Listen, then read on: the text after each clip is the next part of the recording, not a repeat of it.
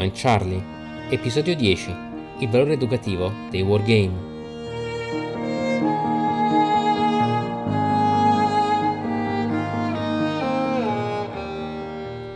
Ciao a tutti, sono Riccardo Masini e questo è Checkpoint Charlie. Allora, bentrovati, bentrovati a questo nuovo episodio, un episodio che eh, spero che venga registrato bene perché sto un po' migliorando, un po' come sempre faccio la mia dotazione tecnica, ho preso un microfono nuovo, sto registrando su GarageBand di eh, Apple, quindi insomma sempre per avere la migliore eh, resa tecnica possibile e anche un po' la migliore facilità di registrazione per potervi offrire nuovi contenuti. E sempre parlando di resa tecnica avrete visto che sul canale ehm, abbiamo dato inizio alle nostre interviste. Sì, a me non piace poi più di tanto chiamarle interviste, diciamo le nostre dirette, le nostre conversazioni, le nostre chiacchierate con vari amici sul mondo del wargame. Eh, sul canale lì eh, già trovate i primi tre episodi abbiamo avuto beh ho cominciato in famiglia in casa diciamo giocando in casa con mio padre Sergio Masini poi abbiamo avuto eh, Mario Aceto con mio padre abbiamo parlato un po' dei tempi storici per gioco, veramente dei tempi eroici, con Mario Ceto di Advanced Squad Leader e eh, ultimamente l'ultima puntata è stata con il grande amico Riccardo Rigillo con il quale abbiamo parlato dei Charles S. Roberts Awards. Avremo tante altre dirette però, state tranquilli sul canale, mi piacciono, mi piacciono molto perché in particolare perché c'è una possibilità di commentare ok? Commentiamo insieme eh, quelli che sono eh, i, alcuni aspetti fondamentali del wargame in diretta e quindi eh, possiamo anche fare un, un discorso un po' più interattivo che semplicemente dei filmati. Poi semplicemente dei filmati, riguardo ai filmati in quanto tali, eh, beh ragazzi, allora abbiamo appena messo su eh, il nostro, eh, l'ultimo filmato su Versailles 1919, la miniserie, poi ce ne saranno eh, ce ne saranno anche altri. E poi avete visto, io ringrazio molto sia gli amici della Tana dei Goblin che mi hanno voluto per eh, una intervista, diciamo un'intervista una, anche qui di nuovo, quattro chiacchiere insieme eh, per Essen eh, Spiel Digital sui wargame e anche gli amici di Io Gioco che invece per Luca Comics and, Change, and Changes ehm, ha, mi hanno invitato ad una bellissima talk eh, sullo stato del board wargame in Italia. Avevamo eh, insieme a me avevamo ospiti Alessandro Lanzuisi di Ergoludo, Marco Scartigli, storico, saggista e romanziere, eh, e poi veramente un grande amico che è Sergio Schiavi, che non ha bisogno di presentazione, autore di Forum Salerno to Roma e Radeschi March, tutto moderato da Riccardo, vada là. Vediamo un po' se alcune di queste persone riusciremo anche ad averle sul nostro canale, un po' per approfondire anche discorsi molto interessanti che ci siamo fatti. Io vi rimando sia al canale della Tana dei Goblin che al canale di YouTube, eh, di, scusatemi, di un gioco su YouTube, eh, nei quali ritrovate entrambe queste talk che sono state veramente molto, molto interessanti e mi ha fatto molto piacere parteciparvi. Oh, però adesso ehm, andiamo un po' a quello che è l'argomento vero e proprio di questa nostra puntata di Checkpoint Charlie. Allora, eh, il titolo, il valore educativo dei wargame. Vedete, allora cominciamo subito. Io ho voluto un po' eh, parlare di questo argomento eh, perché secondo me c'è un po' un piccolo equivoco che noi eh, andiamo, nel quale un po' noi spesso cadiamo quando parliamo dei wargame e del loro valore culturale. La prima cosa che si dice sempre è, beh, ma i wargame sono importanti dal punto di vista culturale perché ti insegnano la storia. E sì, eh, assolutamente sì. Wargame, sto parlando ovviamente di wargame e simulazione storica, perché poi spesso di nuovo lo usiamo come sinonimo, non è proprio un sinonimo, però lasciate, fatemela passare questa volta per semplicità.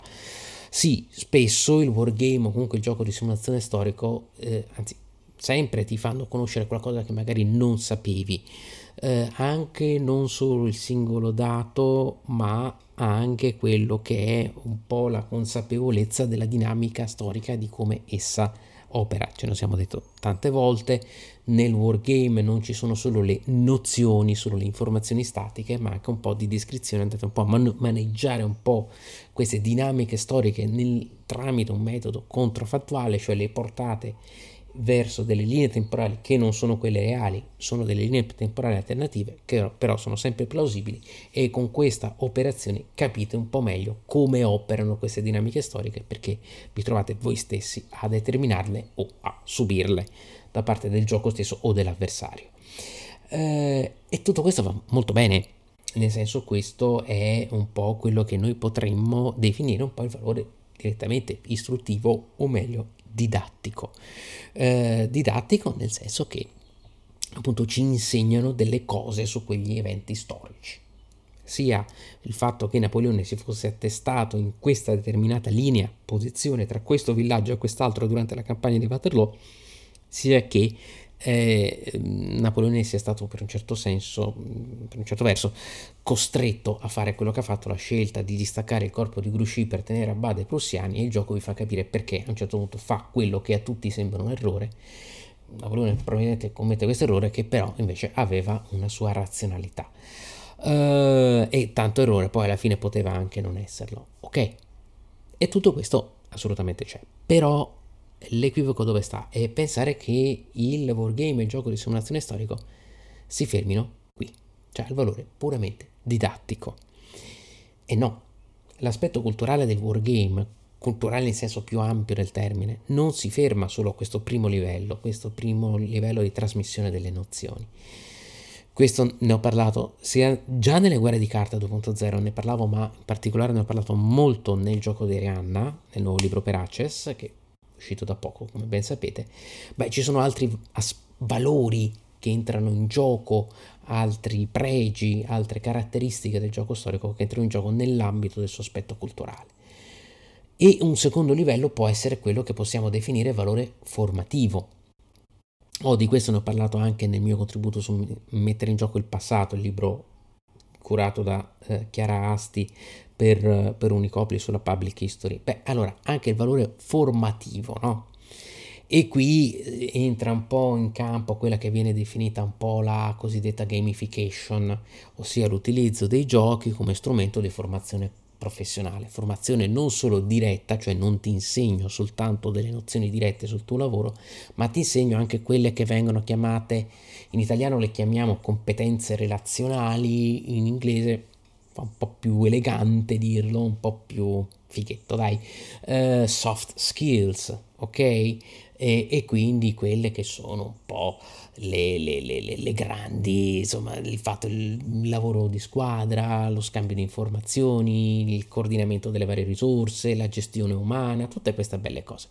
E questo entra nel wargame perché eh, nel gioco di simulazione sia quando voi siete contro qualcuno in un gioco uno contro uno perché lo fate su voi stessi questa cosa, quindi eh, cercate un po' anche di, di, di, sviluppare tutta una serie di eh, competenze psicologiche Mm? Di, di, di, di, comprensione della situazione, di gestione delle risorse, che ovviamente vi serviranno non solo per capire come ci si deve muovere nella campagna di Waterloo, ma anche in ambito professionale, nel gestire le risorse di un investimento piuttosto che le risorse di un ufficio eh, o, o, ancora delle, delle iniziative commerciali, insomma tutte queste cose qua che ci servono nell'ambito prettamente lavorativo. Poi se entriamo addirittura nel mondo del multi multigiocatore, questa cosa esplode ancora di più perché ovviamente le relazioni si moltiplicano e a questo punto ovviamente andiamo a parlare di tante cose. E quindi a questo punto il gioco di simulazione ci aiuta perché pur trasportandoci in una situazione storica che noi non vivremo mai perché mi dispiace non saremo mai Napoleone mi spiace di deludere molti wargamer me per primo eh, però ci potremmo trovare, anzi ci troveremo sicuramente in un ambito lavorativo a dover gestire delle risorse per arrivare ad un certo obiettivo, risorse o solo nostre a livello individuale oppure lavoro di squadra. E questo, diciamo, questo è il concetto alto di gamification, poi c'è il concetto basso, scadente di gamification, anche di quello poi ne abbiamo parlato, che è quello un po' del ridurre tutto a un accumulo di punticini, ma questo non c'entra niente con quello che stiamo dicendo, è una patologia, è una, eh, diciamo così, una degradazione del concetto. E questo è un po' il secondo livello, qui abbiamo visto valore didattico, valore formativo, il terzo, ed eccoci che arriviamo qua. All'oggetto di questa puntata perché spesso non si parla, spesso si parla, sicuramente si parla sempre del primo, del valore didattico. Ogni tanto si arriva a parlare e alle volte travisando un po' il secondo, eh, però quindi il valore formativo, ma non si parla mai del terzo valore, che secondo me è quello più interessante, che è quello educativo. Mm? Spesso appunto si dice il wargame, il gioco di simulazione mi dà delle informazioni specifiche, c'è un wargame o qualcosa di storia militare, poi si passa, quindi il valore didattico, poi però si, magari ci si concentra sul valore formativo perché fa un po' brutto parlare di storia militare in certi ambienti, non è tanto carino, quindi magari dice sì, però in realtà, ma no dai sì, ma in realtà questa cosa della guerra e anche della storia è solo una scusa, poi andiamo a parlare della formazione, del carattere, cioè delle soft skills, eccetera. Vabbè, ma questo terzo aspetto, l'aspetto puramente educativo, non viene trattato. Di che cosa sto parlando? Beh, sto parlando di quelli che sono gli insegnamenti per il carattere, ossia proprio il, gli insegnamenti per la psicologia delle persone, eh, che eh, il wargame, il gioco di simulazione, proprio perché è un gioco molto a confronto diretto, quindi con una serie eh, di sfide mh, hm, eh, che ci vengono poste o dal gioco o dagli altri giocatori, Beh, tutti questi insegnamenti a livello psicologico, caratteriale, personale, intimo, che ci dà. Ed è un pregio estremo del quale, del quale pochissimi si sono occupati. Ed è una cosa specifica del gioco di simulazione. Perché l'Eurogame ancora ancora però l'Eurogame ha meno, già meno l'aggancio con la realtà, quindi non, non, non, c'è tanto questo valore di proiezione dalla gestione di una situazione reale alla tenuta psicologica nella gestione di una situazione reale.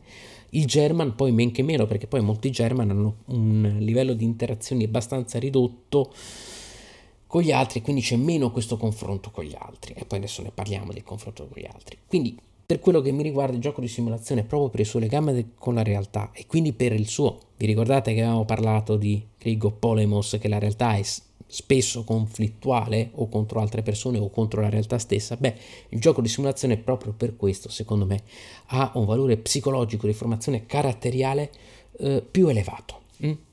Ma nel senso buono, e vedremo anche perché non solo, non prettamente competitivo, anzi per molti versi anti competitivo, o meglio, contro quel tipo di competizione malata, esagerata e non produttiva, ma verso un tipo di competizione molto più produttiva. E allora adesso parliamo un pochino di questo valore educativo. In che cosa si esplica? Allora, lasciamo un attimino da parte il discorso del confronto che poi ci torniamo. La prima cosa nella quale si esplica è eh, quello che io, a me piace un po' pensarlo come un ciclo, è un ciclo causa-effetto-causa. Mm? Nel gioco di simulazione, vi spiego, noi siamo il motore del gioco. Se noi non facciamo delle scelte, se noi non decidiamo di muovere questo reggimento di fanteria da un punto all'altro, di fare questo bombardamento con l'artiglieria oppure di investire i nostri punti di influenza politici su questa legge piuttosto che sull'altra, non succede nulla.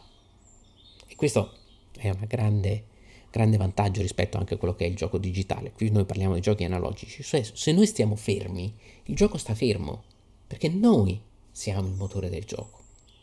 Questo vale per tutti i giochi analogici, non c'è dubbio, però nel gioco di simulazione, di nuovo la gamma con la realtà, ci fa entrare in testa la concezione che se noi non facciamo nulla, nella realtà non succede nulla. Cioè non in un sistema astratto, di equilibri astratti, di combinazioni, ma proprio nel mondo reale non succede nulla se noi non facciamo nulla. E quindi questo ci costringe a fare delle scelte. Ecco perché il problema del coinvolgimento nel gioco di simulazione è meno elevato che in altri giochi, perché a un certo punto la situazione ti prende, se sei bravo come eh, appunto a proporla, a presentarla a chi partecipa alla fine viene preso dalla a un certo punto, senti se ti vedi un sacco di gente che ti arriva, che ti sta per cacciare da una collina e sta per vincere perché ti sta per buttare giù dalla collina, a un certo punto poi istintivamente dice allora sai che c'è, anche se sono stato fermo per due turni, basta, adesso mi hai rotto le scatole, adesso te la faccio vedere io, boom, e ti butti dentro nel gioco. Come ti butti dentro il gioco? Con delle scelte. Muovi il gioco facendo delle scelte. E quindi tu ti trovi di fronte turno dopo turno ad una lunga serie di scelte da fare e di conseguenze da gestire. Ossia, entri in un, in un ciclo molto particolare, che questo po' causa effetto causa, che lo decliniamo in questa maniera, cioè tu hai delle premesse, le mosse dell'avversario, la situazione, il, il gioco come sta messo, eccetera. Devi fare delle scelte, lo devi fare, perché se continui a giocare tu devi fare delle scelte e anche stare fermo è una scelta. Eh, queste scelte avranno degli esiti. Se io scelgo di, eh, anche mettiamo il caso che io scelgo, ho i miei soldatini con la mitragliatrice, gli altri stanno avanzando, scelgo di non fare nulla, di aspettare che loro si avvicinano, potevo o sparargli, si sto un po' imparando lock and load tactical, quindi con esempio molto sul tattico, o sparargli appena li vedo che passano davanti alla, alla strada più lontano, oppure avvicinare, farli avvicinare. Li faccio avvicinare, è una mia scelta. Questa mia scelta avrà un certo esito, perché poi a un certo punto decido di aprire il fuoco più da vicino, con un altro set di modificatori, un altro set di esiti. E, e questo è il terzo passo. Premesse, scelte, esiti. Quarto, conseguenze le conseguenze di quegli esiti che devo gestire. Li ho fermati, non li ho fermati, li ho costretti a un test di morale, sono andati avanti, non sono andati avanti. Ok, io devo conseguire, eh, devo gestire queste conseguenze. E questo crea un primo ciclo, no? Un primo ciclo, premesse, scelte, esiti, conseguenze. Ma le conseguenze del primo ciclo sono le premesse di un secondo ciclo. Ed eccolo qua. Si creano tutta una serie di lunghi, di, di, di piccoli cicli individuali, scelta dopo scelta, che poi mi formano un unico grande ciclo causa-effetto, che è quello che succede durante la partita. Le conseguenze di un primo ciclo sono le premesse di un secondo. E questo già è un insegnamento per la realtà molto importante, perché significa che quello che tu fai o anche quello che non fai avrà un esito, e questo esito specifico è una scelta che avrà un esito, un esito mm, molto eh, molto specifico che avrà delle conseguenze specifiche. Queste conseguenze specifiche creeranno la condizione del tuo secondo ciclo. Voglio studiare? Mm. Cioè, o meglio, ho un esame da passare? Ok, se studio ed è una scelta, allora l'esame da passare è una premessa. Se studio è una scelta, l'esito dipende da, da quanto ho scelto, da quanto ho studiato. La conseguenza è ho passato l'esame o non ho passato l'esame. Perché se ho passato l'esame, allora bene passo all'esame successivo. Se non ho passato l'esame sono bloccato e quindi devo ricominciare da capo e quindi sto perdendo tempo e quindi è una conseguenza. E questo, già questo insegna molto in un ambito proprio formativo vero e proprio, cioè proprio, anzi più che formativo proprio educativo. Cioè che non è che le cose accadono per caso, le cose accadono sulla base di quello che noi facciamo. Ed entriamo nel secondo, nel secondo aspetto. Un secondo aspetto che è un po' la gestione della realtà, quindi cominciamo a entrare nella gestione della realtà e un'altra cosa che ci insegnano questi giochi di simulazione con tutte le loro regole, le loro tabelle, tutte quante le loro belle cose, è che la realtà è un gran caos. Cioè che noi cerchiamo con la statistica e altri modelli simulativi, eccetera, di portarla ad una razionalità per noi comprensibile, ma in realtà la realtà ci sfugge, non è lineare. Mm-hmm quindi di nuovo il gioco di Rihanna, è una realtà non lineare, quindi noi con la statistica cerchiamo di linearizzarla, ma sappiamo che stiamo semplificando. Però questo caos, con le nostre scelte, lo dobbiamo portare ad un qualche ordine. Poi c'è molto da dire che in realtà il caos è stesso un ordine a sua volta, ma qui entriamo nella filosofia. Comunque, noi da questo caos dobbiamo portare ad un ordine, ok, o almeno qualcosa di gestibile, che noi possiamo anche chiamare ordine, anche se non lo è siamo sempre in bilico tra caos e ordine. Ok, quindi dobbiamo fare un'operazione di gestione. Mi direte, una gesti- eh, quindi è un controllo, dobbiamo controllare la situazione. Però ecco, e questo è il grandissimo insegnamento del gioco di simulazione rispetto, in questo caso più che i German, è che la realtà non la controlli. È che il tiro di dado è per questo che è fondamentale il dado, la carta, insomma l'alea. L'alea non è una cosa brutta, è una cosa bellissima in un gioco, una cosa fondamentale. Se è un'alea ponderata, non è arbitraria, cioè se è un'alea statisticamente legata alla realtà, perché ti dice che la realtà è un caos, può succedere di tutto e tu non puoi controllare tutto. Il tuo controllo, la tua percezione della realtà è limitata. In un wargame molto spesso abbiamo forme di nebbia di guerra, quindi di gestione delle informazioni. Bene, quindi più che il controllo, tu l'unica cosa che puoi avere è l'azione cioè tu agisci per ottenere un qualcosa di più gestibile. Quindi non, non, non devi cercare di controllare tutto, però devi agire per mantenere la situazione ancora più fluida e quindi vedere e quindi piegare un po' il corso degli eventi a qualcosa che ti sia almeno statisticamente più favorevole. Quindi devi gestire il caos, devi gestire tutto l'intreccio di vari piani paralleli, soprattutto questo è un grande insegnamento delle simulazioni multidimensionali, politico-militari, economiche, eccetera, e non lineari più recenti, nelle quali noi andiamo a gestire anche sistemi che non sono statisticamente eh, quantificabili in maniera numerica col dadino con la percentuale precisa. Comunque intanto noi proviamo a gestirli anche con le trattative con altri giocatori, quindi di nuovo il rapporto con gli altri, eccetera. Ma soprattutto ci andiamo a liberare dalla mania del controllo. Vi ricordate il vecchio checkpoint Charlie, quel no time, no space, che nella, nella simulazione in realtà sia il tempo che lo spazio sono solo delle rappresentazioni, delle semplificazioni? What you see is not what you get. Quello che vedi non è quello che ottieni. Ecco, ti devi, la simulazione ti aiuta Sembra strano perché penso a tutte quelle tabelle, quelle pedine, però la simulazione fatta bene, consapevole, ti fa liberare, ti libera dalla mania del controllo, perché ti dice in realtà ragazzo mio, tu non controlli niente, al massimo pieghi le probabilità un po' più a tuo favore. Ottieni dei modificatori migliori al tiro del dado, ma sempre il tiro del dado o la pesca della carta, eccetera, o la posizione che vai, sono sempre cose sulle quali tu non hai mai il controllo pieno. E ti introduce un concetto fondamentale, concetto eh, dal punto di vista educativo fondamentale, la gestione consapevole del rischio. La vita è rischio, è pericolo.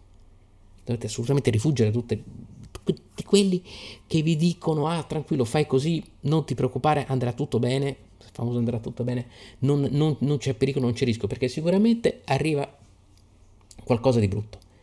La vita è rischio, la vita è mobile, è fluida, è dinamica, quindi la simulazione vi insegna l'importanza di, di questa mobilità della vita e nella vita, la mobilità delle vostre scelte, del vostro flusso, delle vostre dinamiche esistenziali, ok? Delle vostre decisioni. Tutto cambia. E viva Pantarei. Cambiate, entrate nel flusso e cercate, però non vivete, oh, vediamo un po' che succede. No, cominciate un po' per quello che potete a modificare il flusso, la vostra posizione all'interno del flusso, così da ridurre i rischi.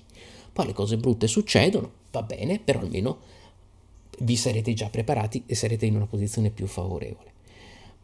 E a proposito di posizioni più favorevoli e sfavorevoli, l'altra cosa che insegna dal punto di vista educativo la simulazione è che anche le posizioni più sfavorevoli non sono così disperate.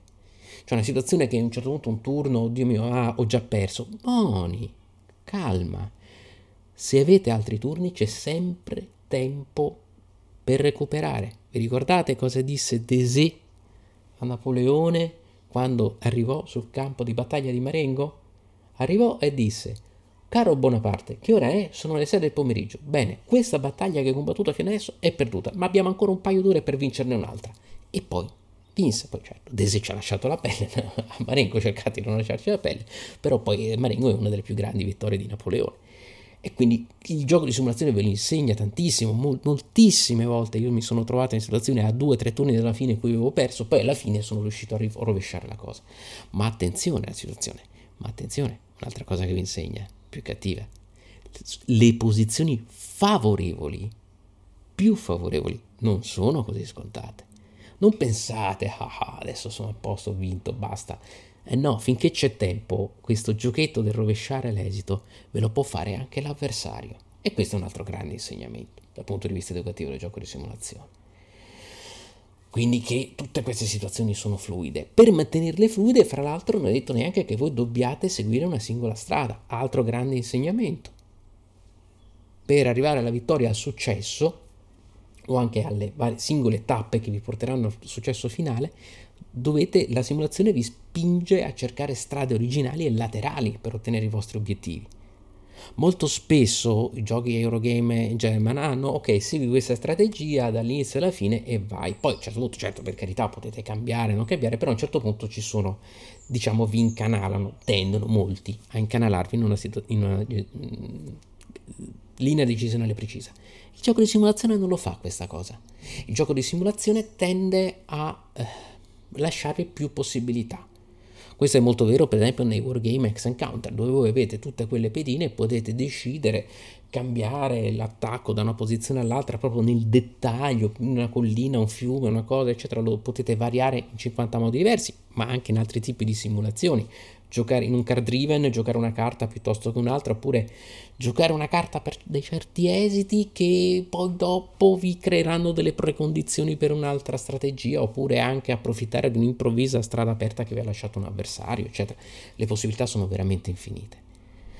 Di nuovo, tutto questo, tutto questo, anche questa ricerca di strade originali e laterali per ottenere i vostri obiettivi e anche per ridefinire i vostri obiettivi nel corso della partita, vi insegna che è solo l'azione, cioè solo l'agire, il imprimere la propria volontà sul mondo in maniera ponderata, su, basata su di un'attenta analisi della situazione, quindi non a cavolo così con la semplice aggressività, ma con un'analisi molto attenta, molto precisa della situazione e delle risorse a vostra disposizione, beh, è soltanto l'azione, la scelta, il mettersi in gioco, letteralmente, nel mondo, nella realtà, anche se simulata, a portare al successo.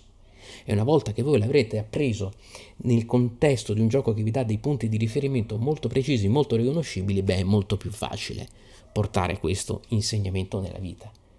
Perché tante tante volte nella mia vita io mi sono trovato di fronte a dei momenti difficili che ho superato e li ho superati perché non mi sono perso d'animo e alle volte è stato sì, eh, guarda come, come, quella volta in quella partita a Waterloo, no, io ho tenuto fino alla fine, non mi importa che sono arrivati anche i prussiani, ho continuato a spingere alla fine sono riuscito a passare, alla fine sono riuscito a vincere a Waterloo. E allora anche questa volta devo fare la stessa identica cosa. Guarda, sembra stupido, ma non lo è. Vi assicuro, non è banale. Questi sono degli insegnamenti educativi, quindi che non c'entrano niente né con le nozioni né con le competenze, caratteristiche, eccetera, proprio educativi, psicologici, che mi ha dato il gioco di simulazione e giocarlo in una certa maniera. E che lo dà a chiunque. E questa è la cosa importante. Chiunque lo, ci, si, ci si avvicini non in maniera seriosa, ma in maniera consapevole, seria, tra virgolette, insomma, ben ragionata. E poi, e poi c'è quest'altro grande, eh, l'altro grande aspetto, che è l'aspetto, scusate un po' il gioco di parole, l'aspetto del rispetto. Il gioco di simulazione si basa, come tutti i giochi, sulle regole, però queste regole in particolare nel gioco di simulazione esistono perché devono rappresentare una realtà e quindi di nuovo l'importanza fondamentale del legame con la realtà.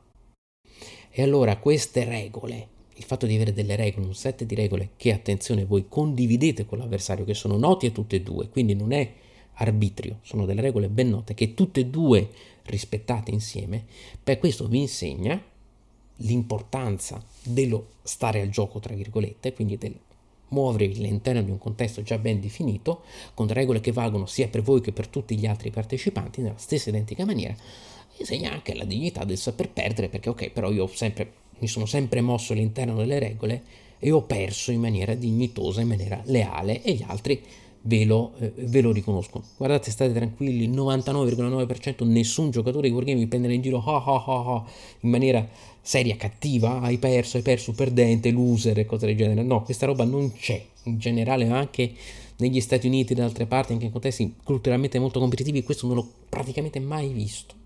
Perché tutti hanno rispettato delle regole e ci si c'è quasi un rispetto un po' cavalleresco, forse un po' romantico dirlo così, però c'è questo, cioè tutti sono stati al gioco in maniera leale, aperta, paritaria e questo crea immediatamente un senso di rispetto meraviglioso.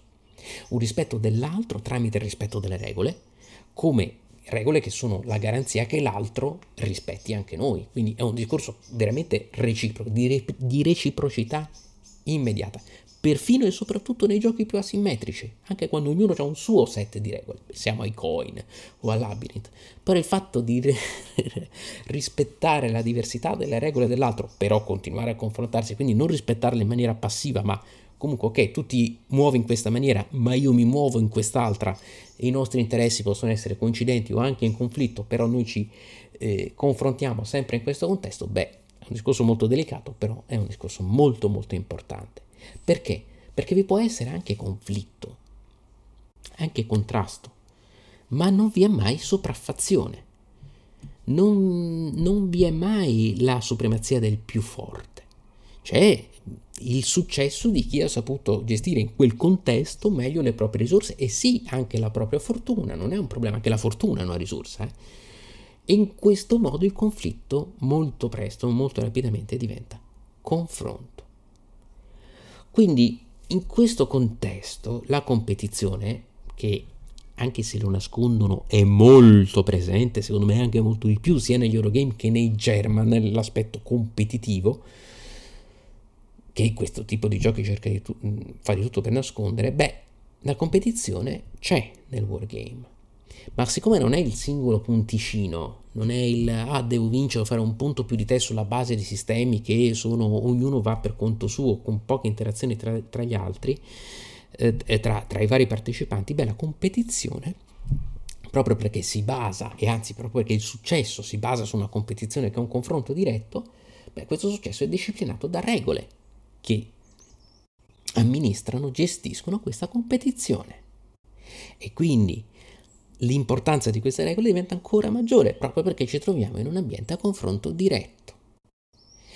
E questo ci insegna che cosa? Che anche il confronto e perfino il conflitto, che sono aspetti fondamentali della vita, che esistono, è inutile dirselo, eh, il metterci alla prova di fronte ad altri che a loro volta si mettono alla prova per ottenere legittimamente dei loro obiettivi, che legittimamente possono essere anche diversi da nostri o addirittura in contrasto. È il gioco della vita. Beh, tutto questo è molto importante.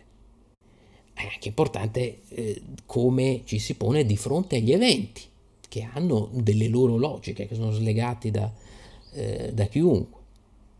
E poi, e poi, eh, riportandolo dal punto di vista solo individuale, Immaginatevi, ok, il mio piano ben congegnato che aveva oggettivamente tutte le possibilità di riuscire dal punto di vista statistico, se n'è appena andata a rotoli stupidaggine, una sciocchezza, una regoletta che mi sono dimenticato, per un semplice colpo di sfortuna. Tirato i dadi ed è venuto doppio uno. Ah, accidenti.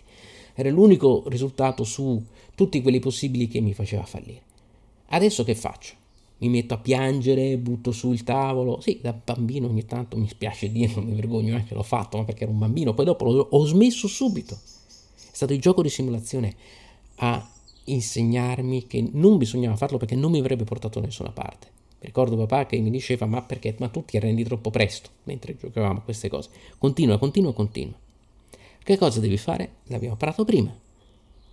Adesso prendi ricominci da capo, trai il meglio da quello che hai ottenuto, anche se molto meno di quello che speravi, e mm, lo trasformi nella base per il tuo successo ulteriore, per il tuo successo futuro, in questa partita come in una prossima partita, altrimenti lo prendi come esperienza. Se ce la fai, già all'interno di questa partita, altrimenti lo fai in un'altra. Mi ricordo tantissimo, vecchi ricordi di Scout, la poesia Se di Kipling, io ho una venerazione personale per Kipling, eh, lo sapete, mi sembra di avervi già parlato. Beh, eh, qui c'è proprio quel pezzo, cosa fai? Ricominci a lavorare con logori, strumenti, eccetera. E questo è un insegnamento fondamentale. Quindi tutto questo cosa ci fa capire? Che l'analisi razionale, statistica e le regole, quindi la, la gestione un po' delle dinamiche competitive, ci fanno distaccare dalla violenza di un conflitto, di un, di un contrasto. Ce la fanno apprezzare in una maniera più fredda, più calma, più razionale e quindi capire anche noi come ci possiamo muovere in maniera razionale, misurata, ponderata all'interno dei vari normali, dei vari conflitti nei quali noi ci troveremo durante tutta la vita non ci dobbiamo nascondere, la vita è fatta di conflitti, di contrasti e quindi questo ci aiuta però a viverli in maniera serena e non come il fallimento della vita, ma come un contrattempo o anche un momento molto brutto, molto tragico, dal quale molto difficile, dal quale però ci dobbiamo risollevare. Però attenzione, tutto ciò sulla base di un'analisi che non è puramente numerica e basta, ma una razionalità che non è solo statistica, non è solo statistica numerica, ma una razionalità che è libera che nasce da una comprensione anche empatico-istintiva della situazione, delle risorse a nostra disposizione, dei rapporti, delle relazioni che abbiamo con gli altri, con gli altri partecipanti, con coloro che si muovono all'interno di quel piccolo mondo in miniatura che è una simulazione, che però proprio esattamente come gli ambiti sperimentali si fanno osservazioni su piccoli oggetti per piccoli fenomeni per capire i grandi fenomeni della natura, la stessa cosa lo fanno i giochi di simulazione. Ricordiamoci che però ogni volta che noi osserviamo qualcosa, quel qualcosa sta osservando noi, o meglio noi stiamo osservando noi stessi. Quindi vedete sempre un po' il solito giro. Quindi, e soprattutto ci aiuta, dobbiamo sempre capire che dobbiamo considerare tutti i punti di vista, anche quelli degli avversari. Ovviamente, poi ambito storico, attenzione, perché poi ci sono anche contesti, le guerre, ma non solo, alcuni eventi storici in cui noi consideriamo tutti i punti di vista, però distinguiamo nettamente, questo sì per carità, il capire un punto di vista dal giustificare un punto di vista. Se io gioco una simulazione politica, adesso volevo un po' vedere un pochino Bleeding Kansas, che è una simulazione sul Kansas pre-guerra civile con gli abolizionisti contro gli schiavisti, oppure altri giochi che può essere uh, An Infamous Traffic uh, o uh, This Guilty Land, di nuovo sullo schiavismo, eccetera. Se anch'io gioco dalla parte dei politici che sono per lo schiavismo, non è che ovviamente io giustifico lo schiavismo, però mi aiuta a capire perché loro si muovevano in quella maniera, da quali presupposti partivano, anche se i presupposti sono sbagliati. Sempre il solito vecchio problema posso giocare i nazisti in un gioco sulla seconda guerra mondiale? A parte che gioco i tedeschi più che i nazisti, ma questo è un lungo discorso, ma comunque a parte questo, no, ma mettiamo anche che gioco i nazisti, proprio le SS, le peggio SS, beh, mi serve, un discorso molto delicato, eh, ovviamente, però mi serve per capire certi aspetti della storia che è una cosa totalmente, secondo me, proprio opposta da giustificare, il capire. E qui arriviamo all'altro punto, cioè un, un punto di un assioma che secondo me che la libertà è conoscenza e la conoscenza è libertà. Cioè il fatto di conoscere questo mi porta di nuovo, e qui recuperiamo il primo valore, il valore proprio didattico del gioco di simulazione, beh, il, il capire, il conoscere una certa situazione, beh, in maniera libera, perché la libertà mi aiuta a conoscere, però la conoscenza mi aiuta a essere libero, a essere consapevole. Eccolo là, la consapevolezza del male.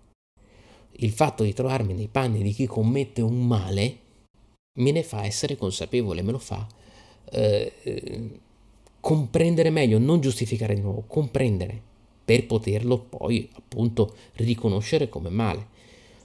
In un vecchio episodio di vlog vi avevo parlato di quella volta che avevo giocato con Operation Michael, che avevo utilizzato i gas, come ero il tedesco nell'offensiva del 18, ho utilizzato i gas a un certo punto e eh, mi sono reso conto che se non l'avessi fatto mi sarei trovato con una pila di morti tedeschi molto più alta rispetto a quella degli alleati e quindi in effetti avevo salvato delle vite tedesche, ovviamente come comandante tedesco. Ora questo non significa che ho detto, ah, loro usiamo i gas e buonanotte, no, non mi ha eh, liberato dalla consapevolezza, questo ne ho parlato nell'ultimo, vi consiglio l'ultima sera in cui abbiamo fatto quella conversazione con Fresser Valle e Jan Heinemann, con Dan Pancaldi, proprio di questo aspetto. Io non è che stacco la mia bussola morale quando gioco ai wargame, gioco di simulazione e divento un osservatore neutro, posto che non esiste niente che sia un osservatore neutro. No, no, no, io me la mantengo, però, quindi mantengo dei giudizi morali su quello che sta succedendo, però esattamente secondo me un po' come molti comandanti, sì, sono consapevole che molti decision maker, poi questo vale anche per l'economia, per la politica, per le simulazioni economiche e politiche, sì, io sono consapevole che quelle scelte sono delle scelte che avranno, faranno del male a qualcuno, però capisco, cerco di capire perché vengono fatte e le faccio per determinati motivi. Non c'è nessun compiacimento, mm? ma la consapevolezza, ed è una consapevolezza da usare con attenzione. Tra l'altro, altra cosa che dico sempre, se in questa maniera, in prima persona, ci accorgiamo degli inganni che sono stati perpetrati nel passato, nella storia del passato, commettendoli noi in prima persona, sarà più facile accorgerci degli inganni che vengono commessi ai nostri danni nel presente dagli decision maker, da alcuni decision makers. Facciamo i qualunquisti, ma però da alcuni decision makers del presente e saremo ancora più preparati per decidere nel futuro. Libertà e conoscenza, la conoscenza è libertà. Quindi una libertà, attenzione poi, abbiamo parlato prima di regole, ma una, questa libertà vale anche contro le regole stesse, perché c'è la libertà di cambiare di comune accordo le regole, le variabili, le tabelle, esplorare la situazione, indagare, anche al, andare al di là o addirittura contro i voleri degli autori stessi, cambiare le posizioni sulla mappa, fare degli esperimenti, le posizioni di partenza, no? ma secondo me in realtà sono partiti così, oppure sui tabelloni delle simulazioni politiche economiche, no, ma l'equilibrio di poteri in questo momento, in questa situazione storica non era così, se alziamo di un punto questo e abbassiamo di un punto quest'altro e provare a vedere che cosa succede. Questo è quello che io chiamo public history diffusa ossia il fatto di una consapevolezza storica, di un approccio individuale di tutti alla storia e quindi un superamento di un ruolo di lettore passivo della storia, ma chiunque tramite il gioco di simulazione nel suo piccolo, ma non tanto nel suo piccolo, può cominciare un po' a eh, muovere le levette della storia di questo mixer, immaginate un mixer come della musica, le, le muovete un po' e proviamo un po' a vedere che cos'è e capite meglio la melodia che ci sta sotto, cioè la storia, la situazione.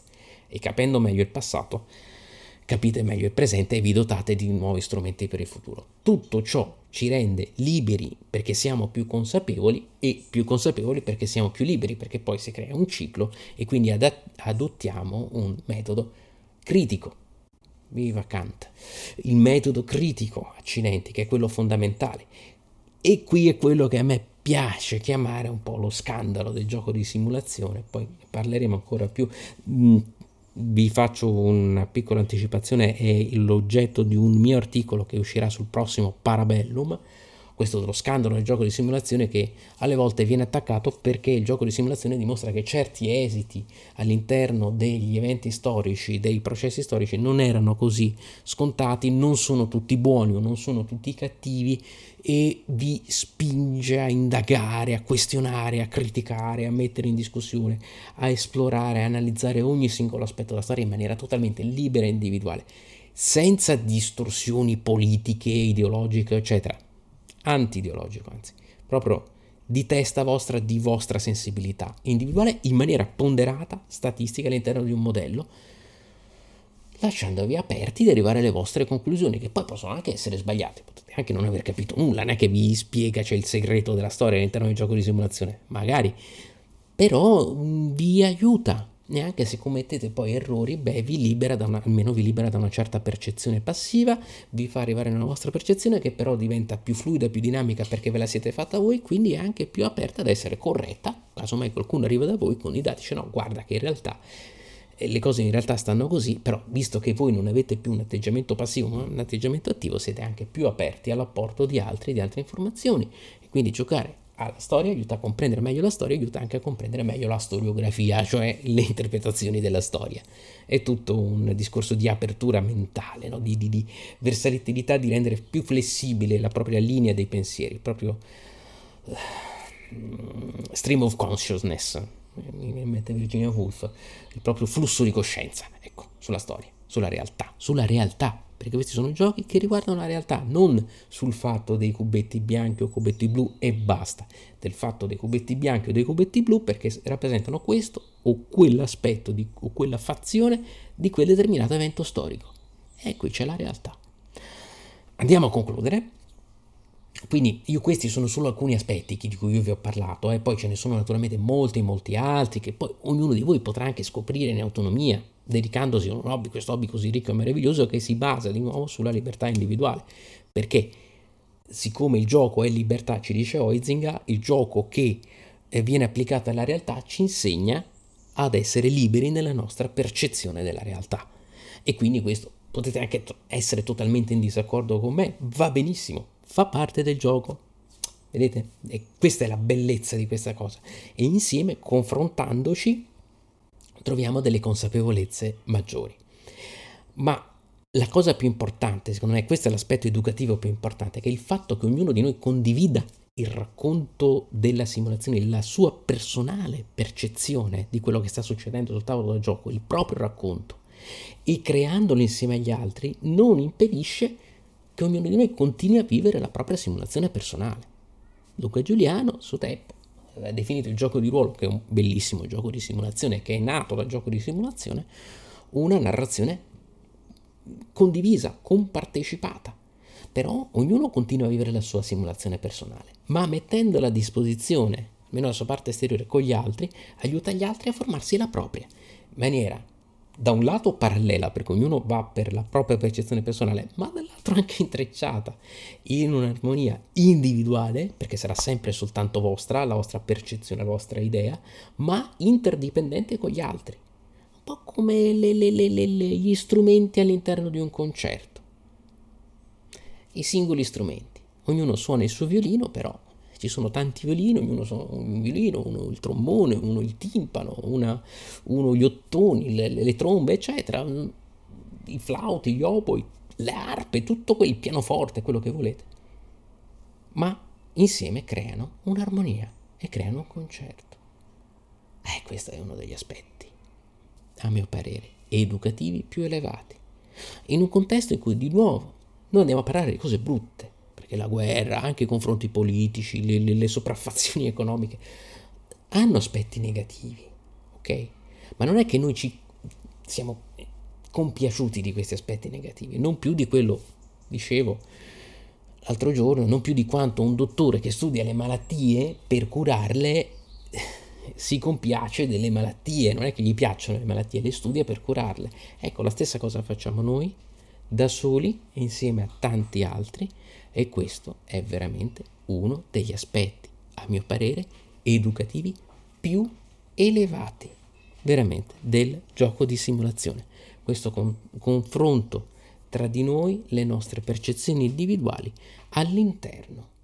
Beh, all'interno di un'armonia paritaria con tutti quanti gli altri partecipanti, gestita tramite un sistema di regole condiviso che può essere cambiato liberamente, sempre in maniera condivisa con tutti gli altri partecipanti e in maniera assolutamente paritaria e uguale. Beh, come valore educativo, come insegnamento a me dal punto di vista caratteriale e lasciatemelo dire perfino civile, civico anzi, non mi sembra poco. Questo è un aspetto molto grande di cui poi noi magari parleremo ancora in, in, futuro e anche in altre sedi, però insomma mi ci tenevo a condividerlo, ci tenevo a condividerlo con, con voi in questa puntata di questo podcast. Questa puntata adesso finisce qui, io eh, vi, ehm, quindi come sempre vi dico is- iscrivetevi al podcast, seguitelo su YouTube, sul canale blog, Apple Podcast, lasciatemi commenti, poi ne riparliamo, avremo t- modo in tante occasioni di riparlarne assieme, vedremo anche durante le dirette in ogni modo.